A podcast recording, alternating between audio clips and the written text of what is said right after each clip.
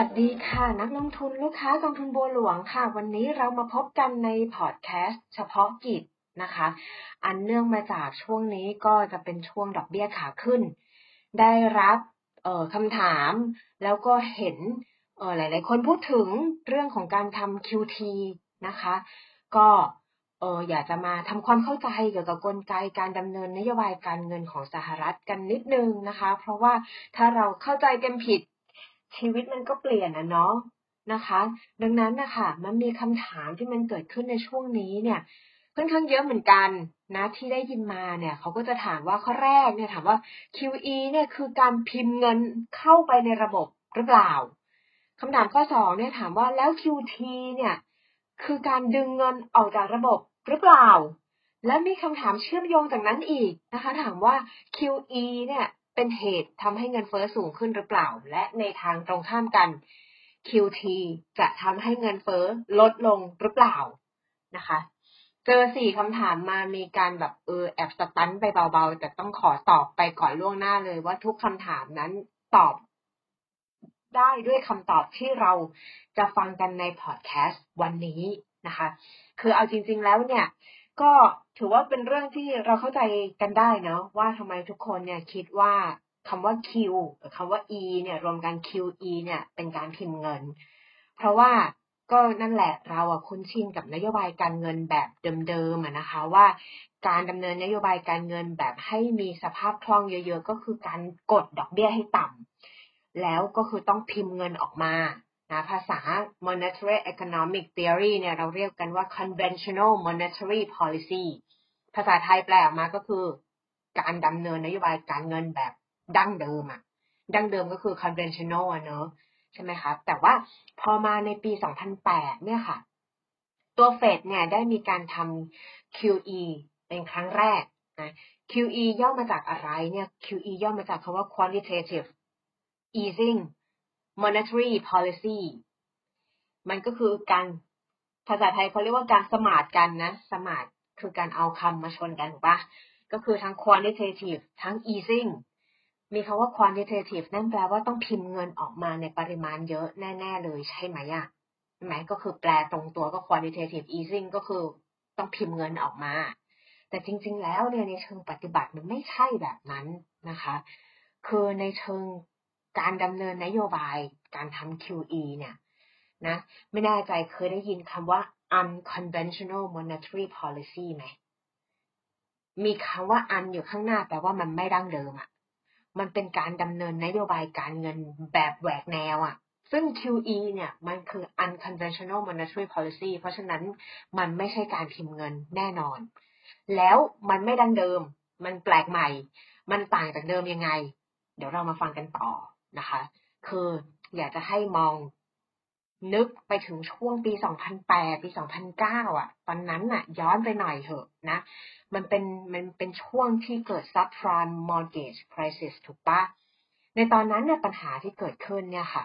ตัวธนาคารพาณิชย์น่ะในสหรัฐอเมริกานะคะ หรือว่าตัวแบงก์อะเขาไปไปลงทุนหรือไปถือตราสารหนี้เน่าอะ ขอขอเรียกว่าตราสารเน่าแล้วกันนะเขาเรียกกันว่า mortgage backed securities หรือเขาเรียกกันว่า MBS ก็คือเป็นตราสารเนี่ยที่ให้ผลตอบแทนนะ อ้างอิงกับสินเชื่อบ้านชั้นเลวสินเชื่อบ้านชั้นเลวคืออะไร คือสินเชื่อบ้านของผู้กู้ที่ดูเหมือนไม่ค่อยจะมีปัญญาจะกู้อะ แต่ก็กู้ผ่านแบบนั้นอะดังนั้นแล้วเนี่ย ในตอนนั้นเนี่ย ถ้าจำกันได้เนี่ยตอนที่ crash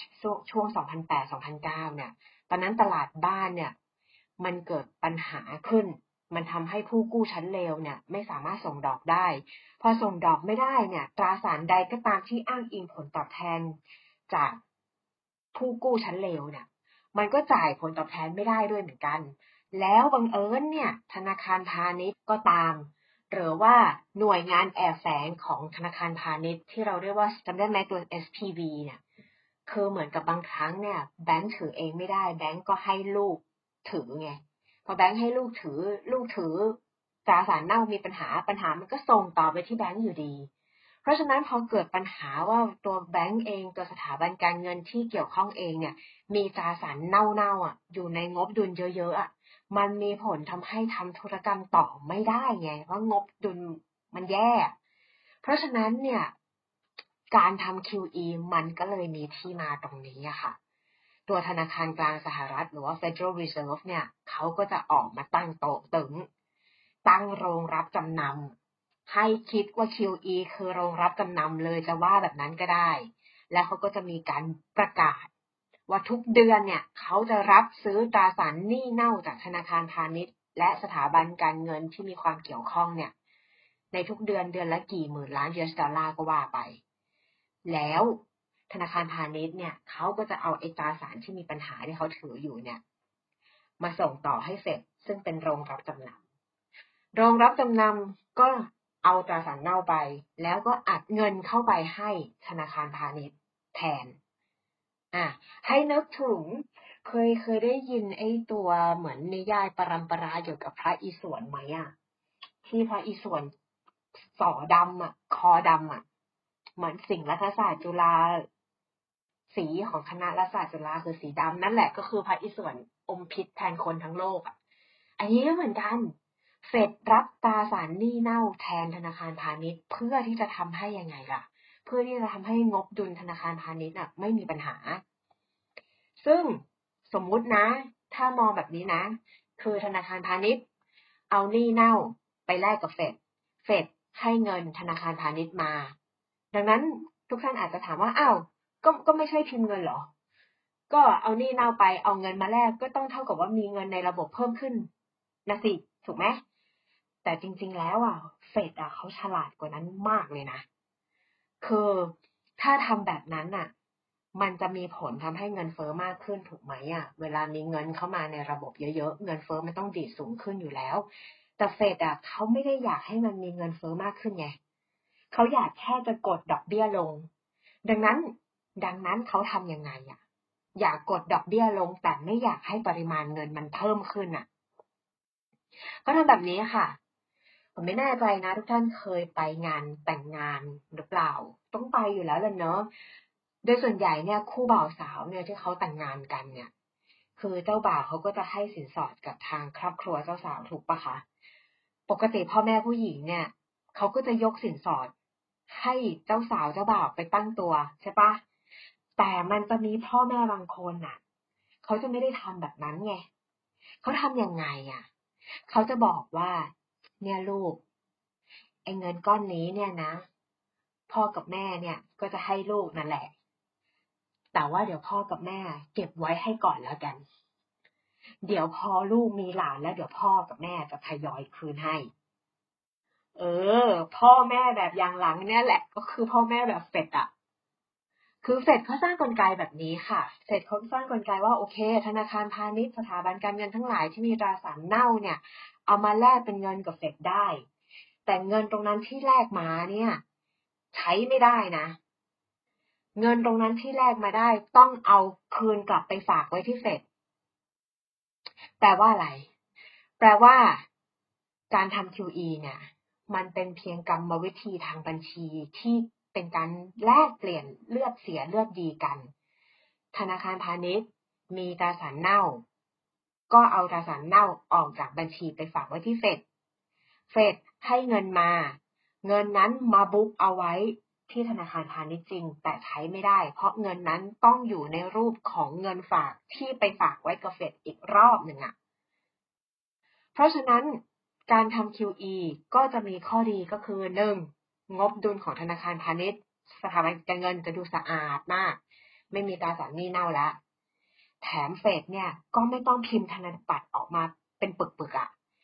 เพราะเงินที่เฟดให้กับธนาคารพาณิชย์เนี่ย มันวนกลับมาฝากไว้ที่เฟดไง ดังนั้นปัญหาเงินเฟ้อมันก็ไม่เกิดขึ้น เพราะมันไม่มีปริมาณเงินจำนวนมากวิ่งเข้าสู่ระบบ เก็ตเนาะให้นึกถึงพ่อแม่ เขาเอาสินสอดเราไปอะ่ะ แต่เขาบอกว่าเขาจะให้แหละ แต่เขาจะเก็บไว้ให้ก่อน คือแบบนั้นนั่นแหละเนาะแล้วมันอาจจะมีคำถามในใจต่อค่ะว่าเอา้า ก็แล้วทำไมเกิดสภาพคล่องมหาศาลในช่วงของการทำ QE หนึ่ง QE สอง QE สามมาจนถึง QE ช่วงโควิดอะสภาพคล่องเหล่านั้นมันมาจากไหนอะถ้าเกิดขวัญบอกว่ามันไม่มีการพิมพ์เงินเกิดขึ้น มันมาจากอย่างนี้ค่ะ สภาพคล่องนั้นน่ะ มันมาจาก ปัจจัยสำคัญคือตอนนั้นน่ะดอกเบี้ยมันถูกกดให้ต่ำต่ำเตี้ยเรียดินเลยอะ่ะมันก็เลยทำให้ทุกคนน่ะอยากเข้ามากู้ มากู้ซื้อบ้าน มากู้ซื้อรถ กู้ไปเล่นหุ้น กู้ทำธุรกิจ กู้ได้หมดเลย เพราะดอกเบี้ยมันแทบจะเหมือนให้ฟรีเลยอะเพราะฉะนั้นสภาพคล่องมาจากกลไกของการกู้นะคะ สภาพคล่องไม่ได้มาจากกลไกของ QE นะ QE เป็นเพียง แค่การคลีนอัพเชิงบัญชีให้ธนาคารพาณิชย์ สามารถดำเนินธุรกรรมทางการเงินต่อไปได้ อืม มาถึงตรงนี้แล้วอาจจะสงสัยหรือเปล่า หรืออาจจะมีความเข้าใจมากขึ้น แต่อยากให้นึกถึงนิดนึงอะ่ะ คือถ้าทำ QE แล้วมีการพิมพ์เงินออกไปสู่ระบบนะ ป่านนี้เนี่ยเงินดอลลาร์เนี่ย ไม่ต่างจากเงินซิมบับเวอะ เคยเห็นไหมว่าเงินซิมบับเวเวลาที่เขาพิมพ์เลขศูนย์กันอะเขาพิมพ์เลขศูนย์ท้ายหลังอะ เป็นสิบสิบตัวเลยอะแล้วไอ้ท้ายหลังสิบสิบตัวเนี่ยมันจำไม่ได้ว่ากี่ล้านล้านอะ มันมีมูลค่าใบนั้นแค่ยี่สิบบาทอะเออ ถ้าถ้าเฟดพิมพ์เงินแบบซิมบับเวนะเงินมันจะกลายเป็นด้อยมูลค่าแบบนั้นอะ แล้วเงินแล้วป่านนั้นน่ะเงินเฟ้อมันจะพุ่งไปถึงสามร้อยเปอร์เซ็นต์ไงแต่เหตุการณ์ เงินซิมบับเวกับเงินเฟ้อสามร้อยเปอร์เซ็นมันไม่เกิดขึ้นในสหรัฐไง ดังนั้นมันแปลว่าการทำ QE อะมันไม่เกิดการพิมพ์ธนบัตรออกไปสู่ระบบในจำนวนที่มหาศาล เพราะฉะนั้นแล้วเนี่ยนะ ดังนั้นน่ะ สภาพคล่องอย่างที่เรียนไปมาจากดอกเบี้ยกดต่ำคนอยากกู้เพิ่ม QE เป็นแค่เพียงการคลีนอัพในเชิงบัญชี ดังนั้นพอเรารู้แล้วว่ากลไกเนี่ยของการดำเนินนโยบายการเงินเนี่ย ดอกเบี้ยต่ำทำ quantitative easing เนี่ยทำไปเพื่ออะไรนำไปสู่อะไร พอเราจะต้อง reverse กลับมาเนี่ยพูดถึง quantitative tightening เนี่ยที่พูดกันอยู่ณปัจจุบันเนี่ยมันก็ไม่ใช่การดึงเงินออกจากระบบเหมือนกันทำไมมันไม่ใช่ล่ะ เพราะมันไม่เคยมีการเพิ่มเงินเข้าสู่ระบบไง แล้วมันทำไมต้องดึงเงินออก มันเป็นเพียงแค่กลไกของการ พยายามปรับอัตราดอกเบี้ยในระบบ ให้เข้าสู่ภาวะปกติ ถูกไหมดอกเบี้ยในในระบบการเงินของสหรัฐเนี่ยค่ะ มันก็มีดอกเบี้ยหลายแบบ แล้วการทำ QT อะมันเป็นนกลไกหนึ่งที่จะค่อยๆทำให้ตัวอัตราผลตอบแทนพันธบัตรสหรัฐเนี่ยเข้าสู่ในระดับที่ควรจะเป็นทำไมเวลาปรับดอกเบี้ยทยอยขึ้นต้องปรับ ไอตัวอัตราผลตอบแทนพันธบัตรสหรัฐค่อยๆขึ้นไปด้วย เพราะว่ามันมีเงินกู้บางประเภทนะ ที่เขาอ้างอิงจากอัตราผลตอบแทนพันธบัตรสหรัฐไงอืมนโยบายการเงินเนี่ย ในแง่ของการดำเนินนโยบายการเงินในประเทศที่พัฒนาแล้วเนี่ยเขามีระเบียงดอกเบี้ย หรือเรียกว่า interest rate corridor เนี่ย มีหลายอันมาก เวลาทำต้องทำพร้อมๆกันขึ้นไป เพื่อให้เกิดศัพท์หนึ่งนะที่เอาไว้ represent ความสม่ำเสมอของการดำเนินนโยบายการเงิน คือคำว่า consistency สมมุติดอกอย่างหนึ่งขึ้น แล้วดอกอย่างอื่นไม่ขึ้นด้วย ก็ถือว่านโยบายการเงินมันไม่สอดคล้องกันถูกปะดังนั้นเช่นเดียวกันในการดำเนินนโยบายการเงินเข้าสู่ภาวะปกติอะค่ะ นอกเหนือ จะขึ้นดอกเบี้ยแล้ว ก็จำเป็นที่จะต้องทำ quantitative tightening ด้วย ซึ่งมีผลทำให้อัตราผลตอบแทนพันธบัตรสหรัฐเนี่ยค่อยๆ ทยอยปรับตัวขึ้นนั่นเอง เพราะฉะนั้นมาถึงตรงนี้เราเข้าใจตรงกันแล้วเนอะว่า QE ไม่ใช่การพิมพ์เงิน และ QT ก็ไม่ใช่การดึงเงินออกจากระบบ มาถึงตรงนี้ค่ะสำหรับตัวพอดแคสต์ ที่เป็น Special Podcast ว่าด้วย QE กับ QT ก็จบแต่เพียงเท่านี้นะคะ ถ้าสมมุติว่ามีประเด็นในทางเศรษฐกิจอันไหนที่น่าสนใจเนี่ย ก็จะมาเล่าให้ฟังอีกในรอบถัดไปนะคะ วันนี้ลาไปก่อนค่ะ สวัสดีทุกท่านค่ะ